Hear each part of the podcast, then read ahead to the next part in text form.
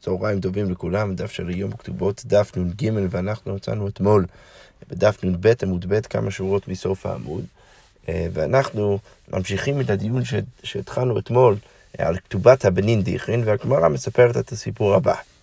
רב פאפא יעסק ללברי בי אבא סורה. אז רב פאפא חיתן או השיא את, את בנו אה, בביתו של אבא סורה, דהיינו הוא בעצם השיא את, את, את בנו לביתו של אבא סורה. אז הוא מכתב לכתובתה, אז הוא הלך לכתוב כתובה אה, אה, לנישואין.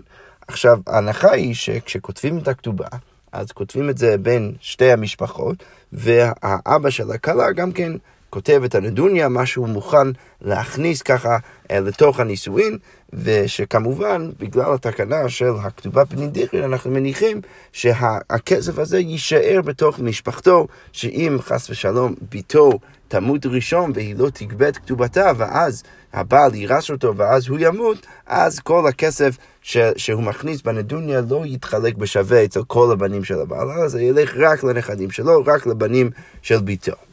אוקיי, שמה יהודה בר מרמה, אז יהודה בר מרמה שמע על כל דבר הזה, נפק עתה התחזי לי, אז הוא יצא, ורפא ראה אותו. כמעט הוא לפתחה, הווה כמפטר מיני. אז כשהם הגיעו לפתח של ביתו של אבא סורה כדי לכתוב את הכתובה, אז, אז רב פאפה ראה אה, אה, שיהודה בר מרימר אה, ככה לא, לא רוצה להיכנס יחד איתו. אמר לי נאומר בהדי בוא, בוא תיכנס יחד איתי. חזי דלא אבניך לי, אז הוא רואה שלא נוח לו להיכנס. אמר לי מה דעתך? מה, מה אתה, אתה לא אוהב את זה שאנחנו כותבים כתובה? וספציפית יותר, אתה, אתה לא אוהב את זה שאנחנו נכתוב עכשיו נדוניה? מה, משום דאמר לשמואל לרב יהודה שיננה, הרי שמואל אמר לרב יהודה שיננה. לא תהבי בעבורי אחסנתא, אפילו מבר בישה לבר תו. אל תהיה מאחד מהאנשים שמעביר את הירושה אפילו לבן רע לבן טוב. דלא ידיע מי זרע נפק מיני, כי אתה לא יודע איזה, איזה, איזה צאצאים יצאו אפילו מהבן הרע שלך. וכל שכן מבר לברתא, ומכל שכן אתה לא אמור להעביר ירושה מבן לבת, זה ודאי אתה לא אמור לעשות. אז בעצם מה פאפה אומר ליהודה בר מרם? הוא בא ואומר לו, אה, אולי אתה לא רוצה להיכנס כי אתה לא אוהב את עצם העובדה שאנחנו כותבים עכשיו נדוניה וכתובה בנידיחין. למה? כי הרי שמואל אמר לרב יהודה שאפילו אה, מבן רע לבן טוב אתה לא אמור להעביר את הירושה, ולכן מכל שכן אתה לא אמור להעביר את הירושה מה, מהבן לבת. והנדוניה, כפי שהסברנו גם אתמול, זה סוג של ירושה לבת, כי, כי זה כאילו שאנחנו אומרים שהאבא במקום רק להביא את הנכסים שלו לבנים שלו, הוא, הוא מביא חלק מהם לבת שלו כדי שזה יישאר חלק מה, תוך, חלק מהמשפ... תוך החלק הזה של המשפחה. אז, אז רב פאפה בא ואומר לרב יהודה במרמי, אולי אתה לא רוצה להיכנס בגלל זה, כי אתה בעצם לא אוהב את כל עצם הרעיון הזה שהכתובה בני דיכרי מהנדוניה, כי זה בעצם מעביר ירושה שמדאורייתא אמור ללכת לבן, ובעצם זה להעביר את זה לבת, אולי בגלל זה אתה לא רוצה להיכנס, אבל אם בגלל זה אתה לא רוצה להיכנס, היינמי תקנתא דרבנני. הרי גם הכתובה פני דיכרין זה תקנתא דרבנן. דאמר רבי יוחנן משום רבי שמעון בר יוחאי, אה, סליחה, דאמר רבי יוחנן משום רבי שמעון בר יוחאי, כי הרי אתמול כבר ראינו שרבי יוחנן הביא בשם רבי שמעון בר יוחאי שיש סיבה מאוד טובה שצריך לעשות את זה, כי הרי כתוב בירמיהו שבן אדם צריך להשיא את ביתו לבן אדם אחר. אה, איך הוא, איך הוא בעצם... אה, יצליח להשיא תמיד את ביתו, הוא יצליח רק בעצם זה שהוא מכניס לה גם כן הרבה, הרבה נכסים והרבה כסף. עכשיו, לכן ראינו שגם עצם, עצם הרעיון הזה של הנדוניה והכתובה בנידיחין, זה גם כן משהו שמאוד חשוב. אז אני מאוד מבין אותך, יהודה במרמה, שאתה לא רוצה להיכנס איתי, אבל בסוף מה שאנחנו עושים זה גם כן מאוד חשוב, אתה אמור אה, גם כן להיכנס. התגמר אומרת, אמר לי, אז יהודה במרמה בא ואומר לו, הנימי למידי זה אם האבא מסכים לעשות את זה בעצמו. אבל עשויי נמי, מה אתה רוצה להגיד? שאפשר לעשות את זה גם כן, להכריח אותו לעשות את זה? אז רב פאפה אומר, מי אמר להכריח? אמר לי, את מי כאמינו לך דעול ועשי, אמרתי לך להיכנס ולהכריח אותו? או ולא תעשי כאמין, אני אמרתי לך, פשוט תיכנס ואל תגיד שום דבר. אז אמר לי, מעלי דידי היינו עיסויה. לא, אפילו אם אני נכנס, אז הוא ירגיש את הלחץ ממני, כנראה שיהודה במרמה היה בן אדם חשוב וחזק, אז אפילו אם אני נכנס, אז גם ככה הוא ירגיש את, ה, את הלחץ. אבל, אבל בסוף רב פאפה בכל זאת הכריח את יהודה במרמה להיכנס. אח ביהי ועול, אז הוא הכריח אותו להיכנס, והוא באמת נכנס. איש תיק ויתיב, אז בכל זאת הוא, הוא נכנס, והוא ישב ושתק, הוא לא אמר שום דבר. בכל זאת, מה קרה? סבר ההוא מירתרתך, אז, אז אבא סורה שכתב את הנדוניה, חשב שזה שיהודה בר מרמה יושב שם ושותק, זה בגלל שהוא כועס עליו, הוא לא כתב מספיק לביתו. אז כתב לכל מי דהב לס, הוא כותב את כל הנכסים לביתו. בסוף, אמר לס, בסוף. אחרי שיהודה במרמה עדיין לא הגיד שום דבר, אז, אז, אז, אז אבא סורה בא ואומר לו, השתא נמי לא משתוי מרמה, עדיין עכשיו אתה לא, אתה לא מדבר איתי? מה, אתה, אתה עדיין כועס? חיי דמר לא שוויקי מידי לנפשה, אני, אני בכלל לא, לא, לא, לא השארתי שום דבר אצלי, אני כתבתי את הכל לביתי, איך אתה יכול עדיין לכעוס עליי? אז אמר לי, אז יהודה בר מרמה בא ואומר לו, אם אינו ידידי, אם זה היה בגלל הסברה שלי, אפילו אי נמי דכתב לא ניחא לי, אפילו מה שכתבת בהתחלה זה לא, זה לא היה טוב, כי כתבתי יותר מדי בהתחלה, כי אני לא אוהב את כל הרעיון הזה. אז אני אומר, אמר לי, השנה מיד בי בסדר, אז אם ככה, אז אני אחזור בי. אה, ואה, ועכשיו יהודה בר מרמה בא ואומר לאבא סורה, לא אמר לי, שבוי נפשך הדרנה לא קמינה, לא, לא רציתי שאתה תהפוך להיות בן אדם ש, ש, שחוזר על המילה שלו, ולכן עכשיו לחזור על מה שכבר כתבת, גם זה לא טוב. אבל בעצם יוצא שממה נפשך, מה שהוא עושה זה לא טוב, אבל, אה, אבל אנחנו רואים ש, שאפילו להיכנס ככה אה, אה, אה, לחדר, זה כבר לחץ על אבא סורה לכתוב יותר מדי. אה, אה, שזה בעצם מה, ש, בר מרמה לא רצה. וגם ככה, יותר בכלל אנחנו רואים שיש כאן איזה מתח בין האמוראים סביב עצם העובדה הזאת ש, שכותבים נדוניה והכתובה בני דיכין, כי בסוף מה שעושים זה מאוד יפה שעושים את זה, אבל... בסוף אפשר גם כן להסתכל על זה מהזווית השנייה, ש, שזה בעצם להוציא ירושה מהבנים ולהביא את זה לבנות.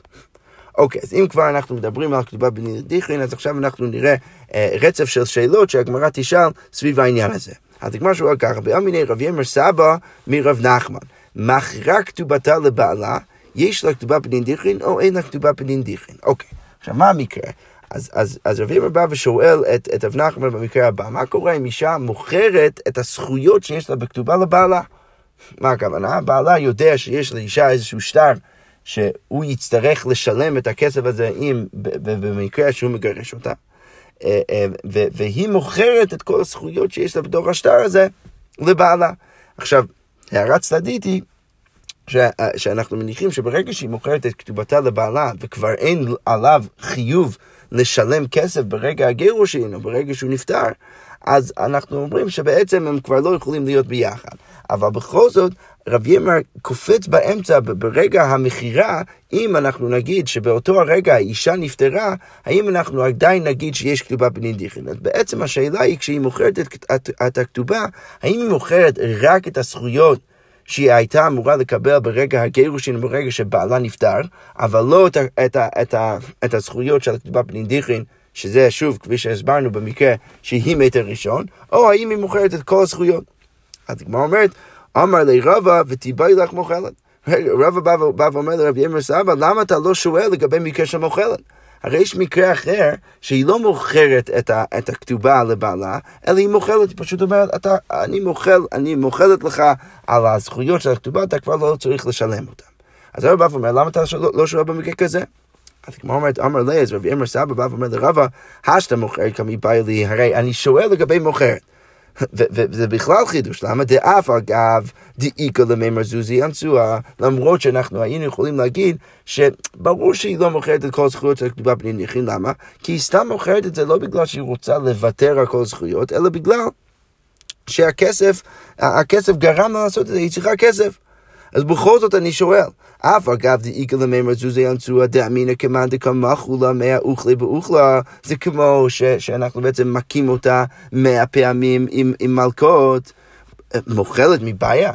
אז, אז רבי אמר סבא בא ואומר לרבא, האם אני שואל לגבי מקרה של מוכרת, למרות ש, שיש כאן איזשהו אונס, איזשהו הכרח בגלל הכסף שהיא מוכרת את הכתובה, בכל זאת אני שואל, האם בכל זאת היא ויתרה על הזכויות של הכתובה פנין דיכרין? ש... אז ודאי שבמקרה של מוכלת, שהיא סתם, לא, לא היה שום סיבה לעשות את זה, היא סתם מוכלת לבעלה על כתובתה, ברור ששם אני אגיד, ש... אה, ברור ששם אני אגיד שהיא היא, היא גם כן מחלה על, על הזכות של הכתובה בנין דיכרין. אז אבינו בעצם מסביר למה אני שואל על המקרה של המוכרת ולא המקרה של המוכרת, כי אצל מוכרת, אצל מוכרת יש לפחות סיבה אולי להצדיק את זה ולהגיד שהיא לא רצתה לוותר על כל זכויות, ולכן אולי עדיין הבעל יצטרך לשלם את הכתובה בנידיחים, והיא רק רצה למכור את הכתובה בגלל שהיא הייתה צריכה כסף. אבל במקרה של מוכרת, היא סתם רצה למחול על, על כל הזכות של הכתובה, ולכן אני יותר עלול להגיד שם במקרה כזה, שהיא תוותר גם כן על הכתובה בנידיחים.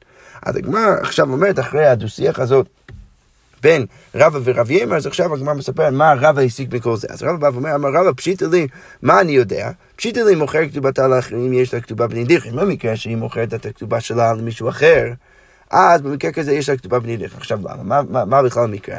המקרה הוא ש, שהאישה צריכה כסף, אז היא מוכרת את הזכויות שהיא יכולה ואמורה לקבל בעתיד לבן אדם אחר, לגוף שלישי. אז נגיד, הכתובה שלה שווה 500 זוז, אז היא תמכור עכשיו את הכתובה בפחות כסף למישהו אחר. למה? כי מישהו אחר ייתן לה כסף, שהיא תקבל עכשיו, עבור הסיכוי שאולי הוא יקבל את הכתובה בעתיד. עכשיו, רב הבא אומר במקרה כזה זה ודאי נכון שעדיין הם יצטרכו לסדר את הכתובה בנדיחים. למה? כי אין כאן שום ויתור על זכויות של הכתובה. האישה צריכה כסף, אז היא מוכרת את זה למישהו אחר. אבל עדיין, היא עדיין רוצה וחושבת שהבעל, יש עליו את החיוב לשלם ובעצם לקיים את כל, ה, כל החיובים שכתובים בכתובה. ולכן ודאי ששם אני אגיד שיש כתובה בנדיחים. מה הייתה מה? זוזי הנשואה, הרב הבא אומר, כי הסיבה שהיא מכרה את זה, זה רק בגלל שהיא צריכה כסף, לא בגלל שהיא רצתה לוותר על הזכויות של הכתובה. אוקיי, מוכר כתובתה לביילה, אם היא מכלה את הכתובה לביילה, גם זה פשוט לצד השני.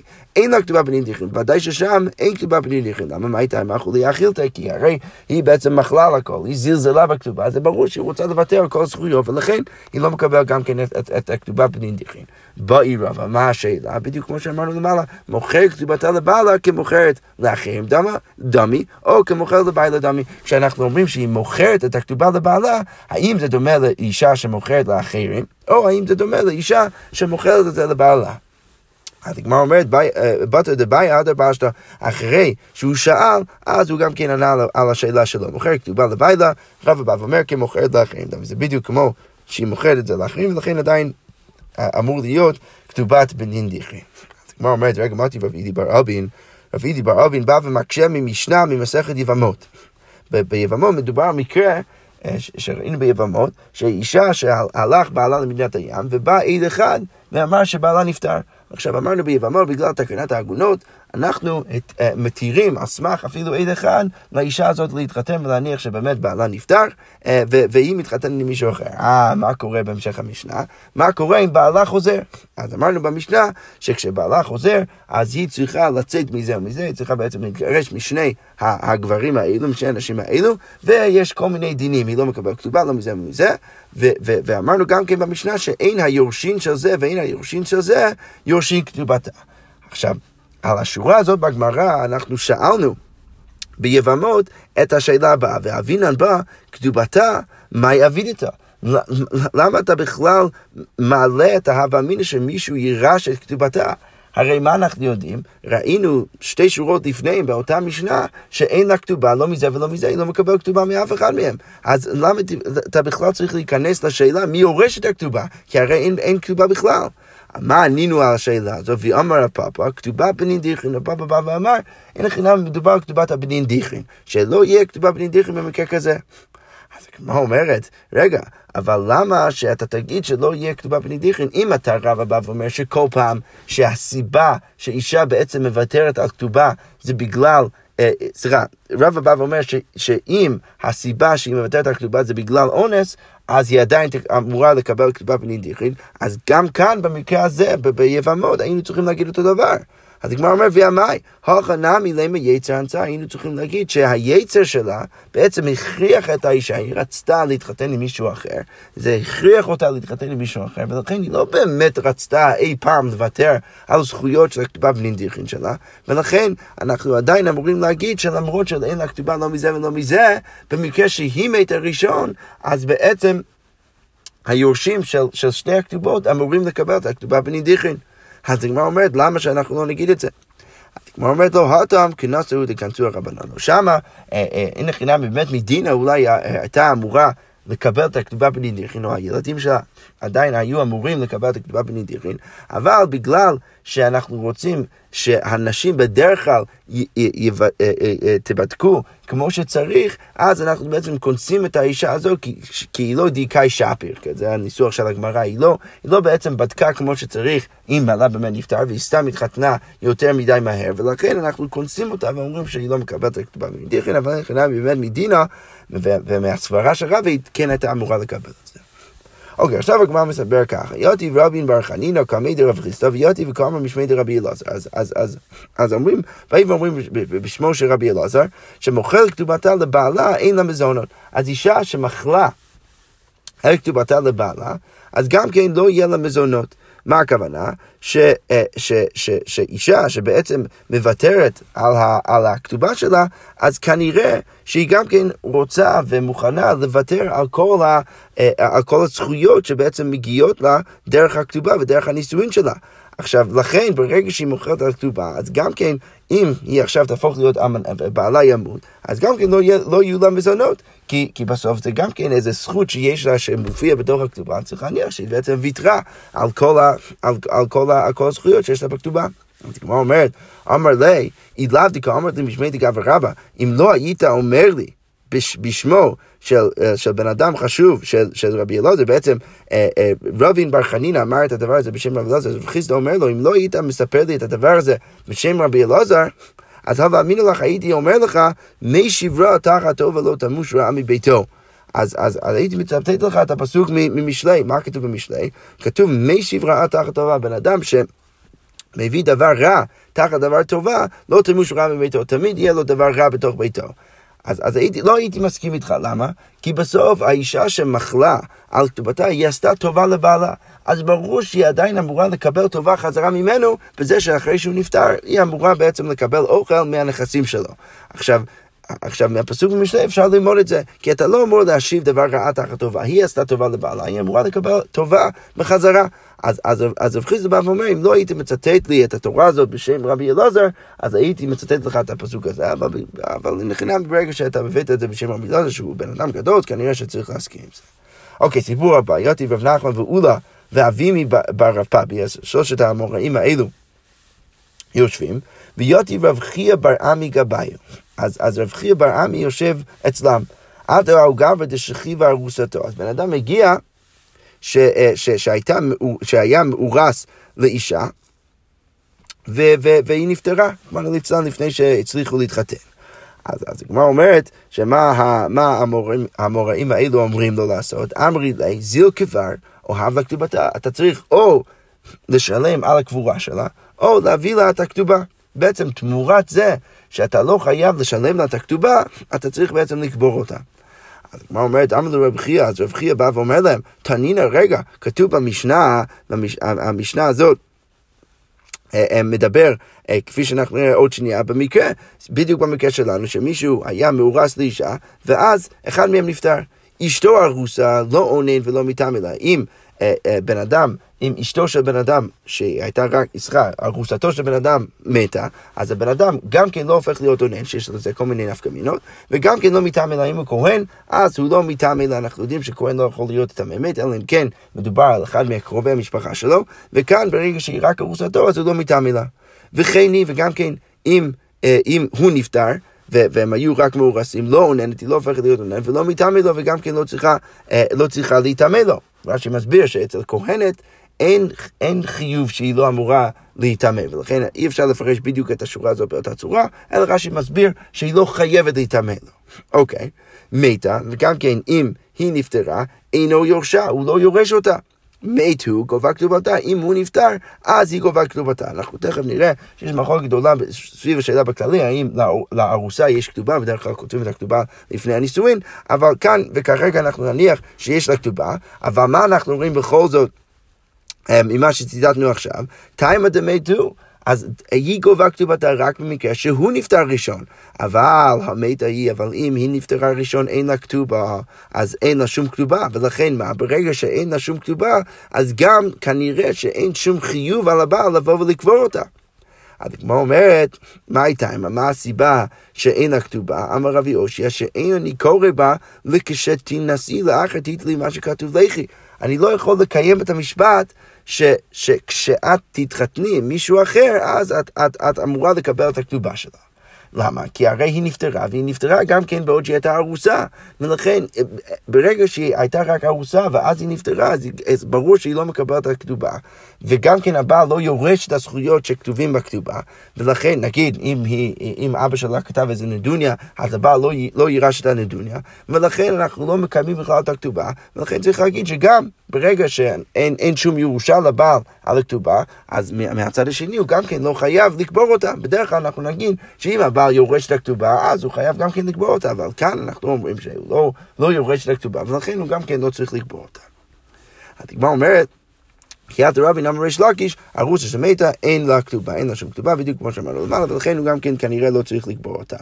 אמר להו, אה, אה, אמר להו אביי, זילו אמרו לי. אז אביי בא ואומר, אה, בוא בעצם נגיד לרבין שמגיע מארץ ישראל עם התורה הזאת של ריש לקיש, בא ואומר, הוא בא ואומר לחכמים בבבל, בוא נגיד לרבין, שקילה תבוטח שדיה אחיזי. קח את מה שהטובה שאתה מצפה ממנו, שאנחנו נביא לך איזה טובה על זה שאתה מביא ככה איזה, איזה חידוש של ריש לקיש, קח את זה, כי אנחנו לא באמת ניתן לך את הטובה הזאת, ושדיה אחרי תשלח את זה לקוצים. למה? כי כבר תרגמה רב, רב הושיע לשמע איתי בבבל. כי אנחנו כבר שמענו את זה בשם רבי הושיע, הוא, הוא כבר הביא את זה לבבל, ולכן אנחנו לא צריכים ריש לקיש את החידושים שלך, אנחנו כבר יודעים שהרוסה שמתה אין לה כתובה. אוקיי, אז כל זה סביב השאלה של הכתובה בני דיכין, כפי שראינו במשנה. ראינו גם כן את התנאי השני. אה, במשנה. שוב, המבנה של המשנה הייתה מה קורה בן אדם לא כותב את כל הדברים האלו, ואמרנו שהוא תמיד חייב בהם בגלל שזה תנאי בית דין. אבל, אבל דרך אגב, אנחנו לומדים על כל התנאים האלו ש, שאמורים להיות כתובים בכתובה. אז, אז כאן אה,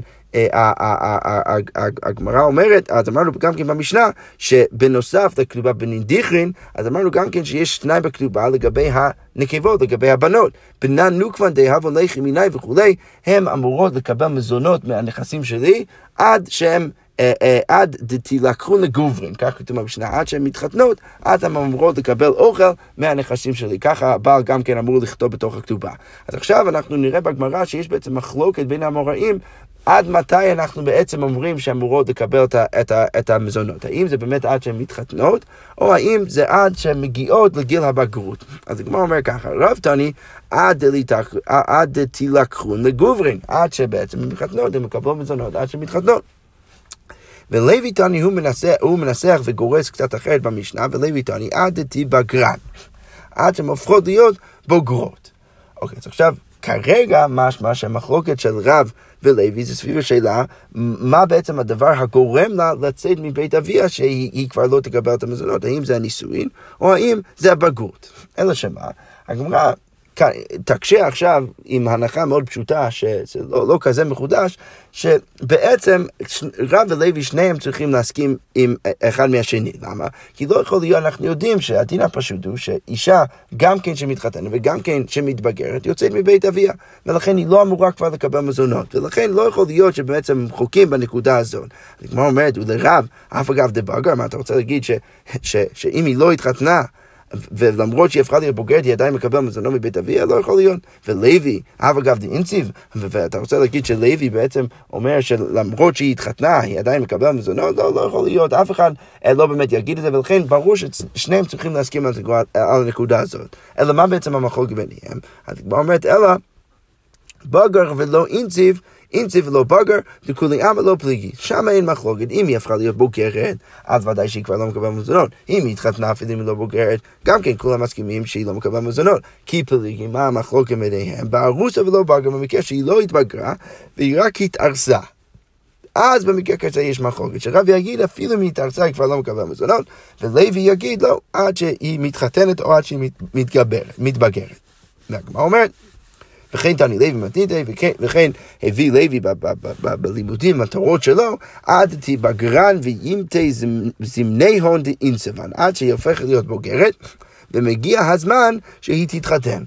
אז הגמרא אומר, קודם כל אומרת, בסוגריים, תרתי מה, היא צריכה גם כן להיות בוגר וגם כן להתחתן עד שהיא לא תקבל מזונות, זה לא יכול להיות. אלא או גאון, או שתהפוך להיות בוגרת, או אם תזמנה לנצבה.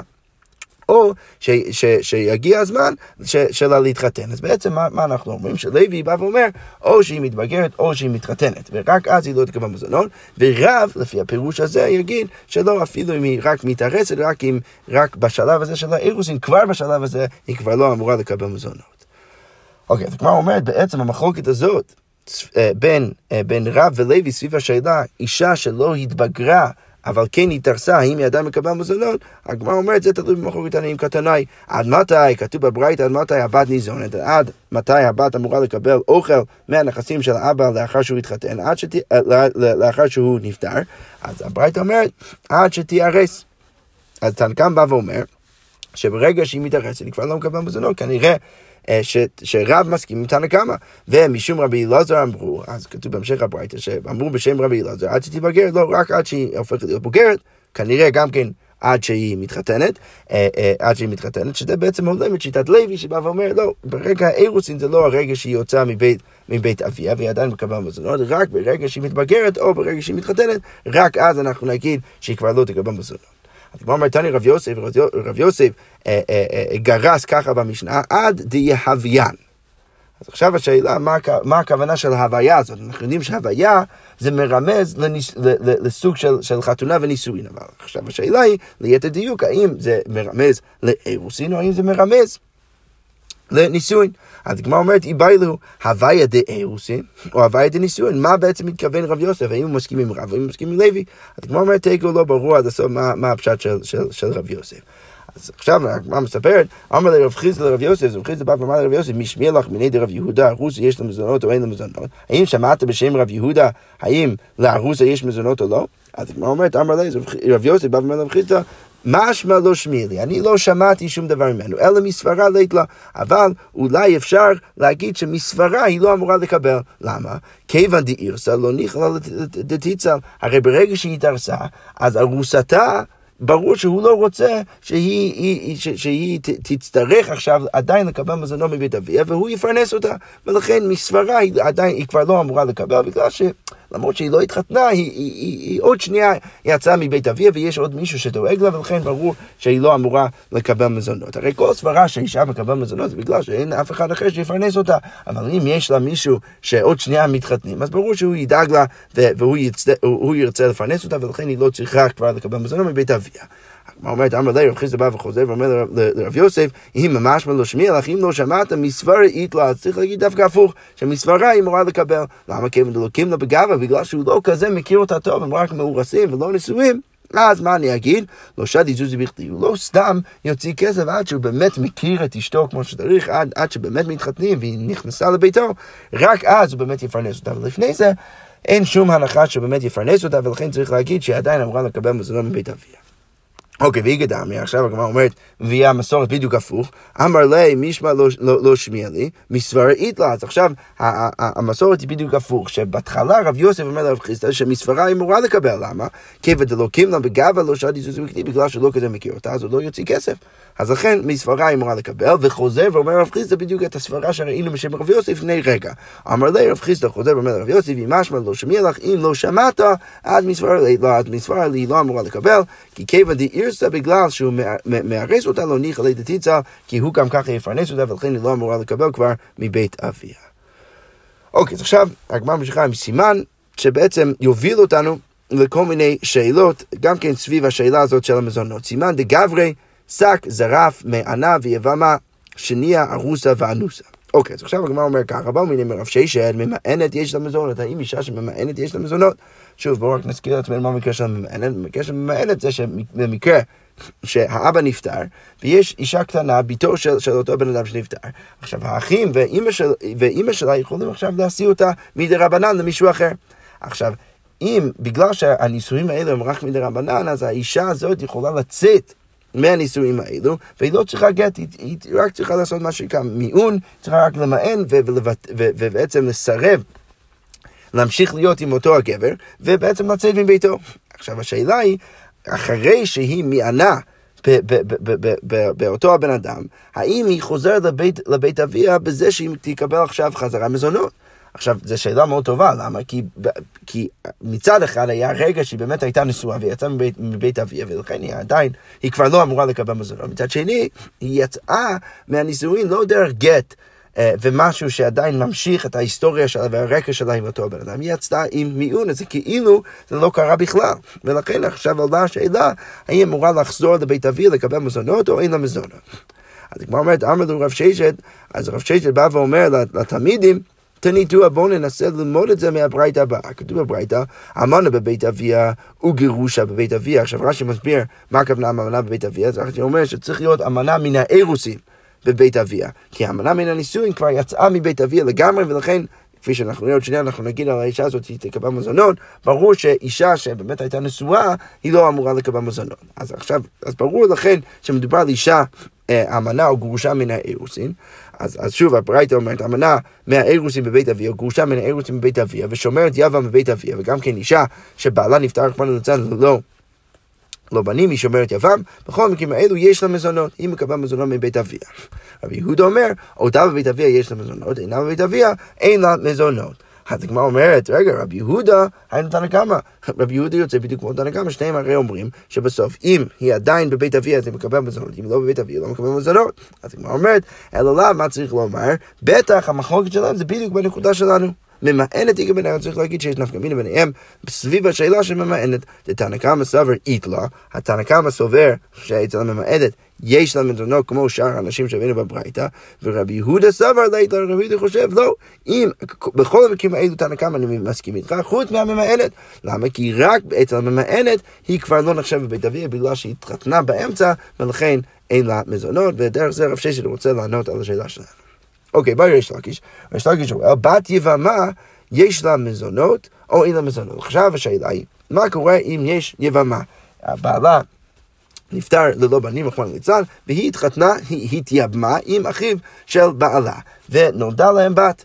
עכשיו השאלה, כשהאבא, כשהיבם נפטר, האם הבת הזאת מקבלת מזונות? יש לה מזונות או אין לה מזונות?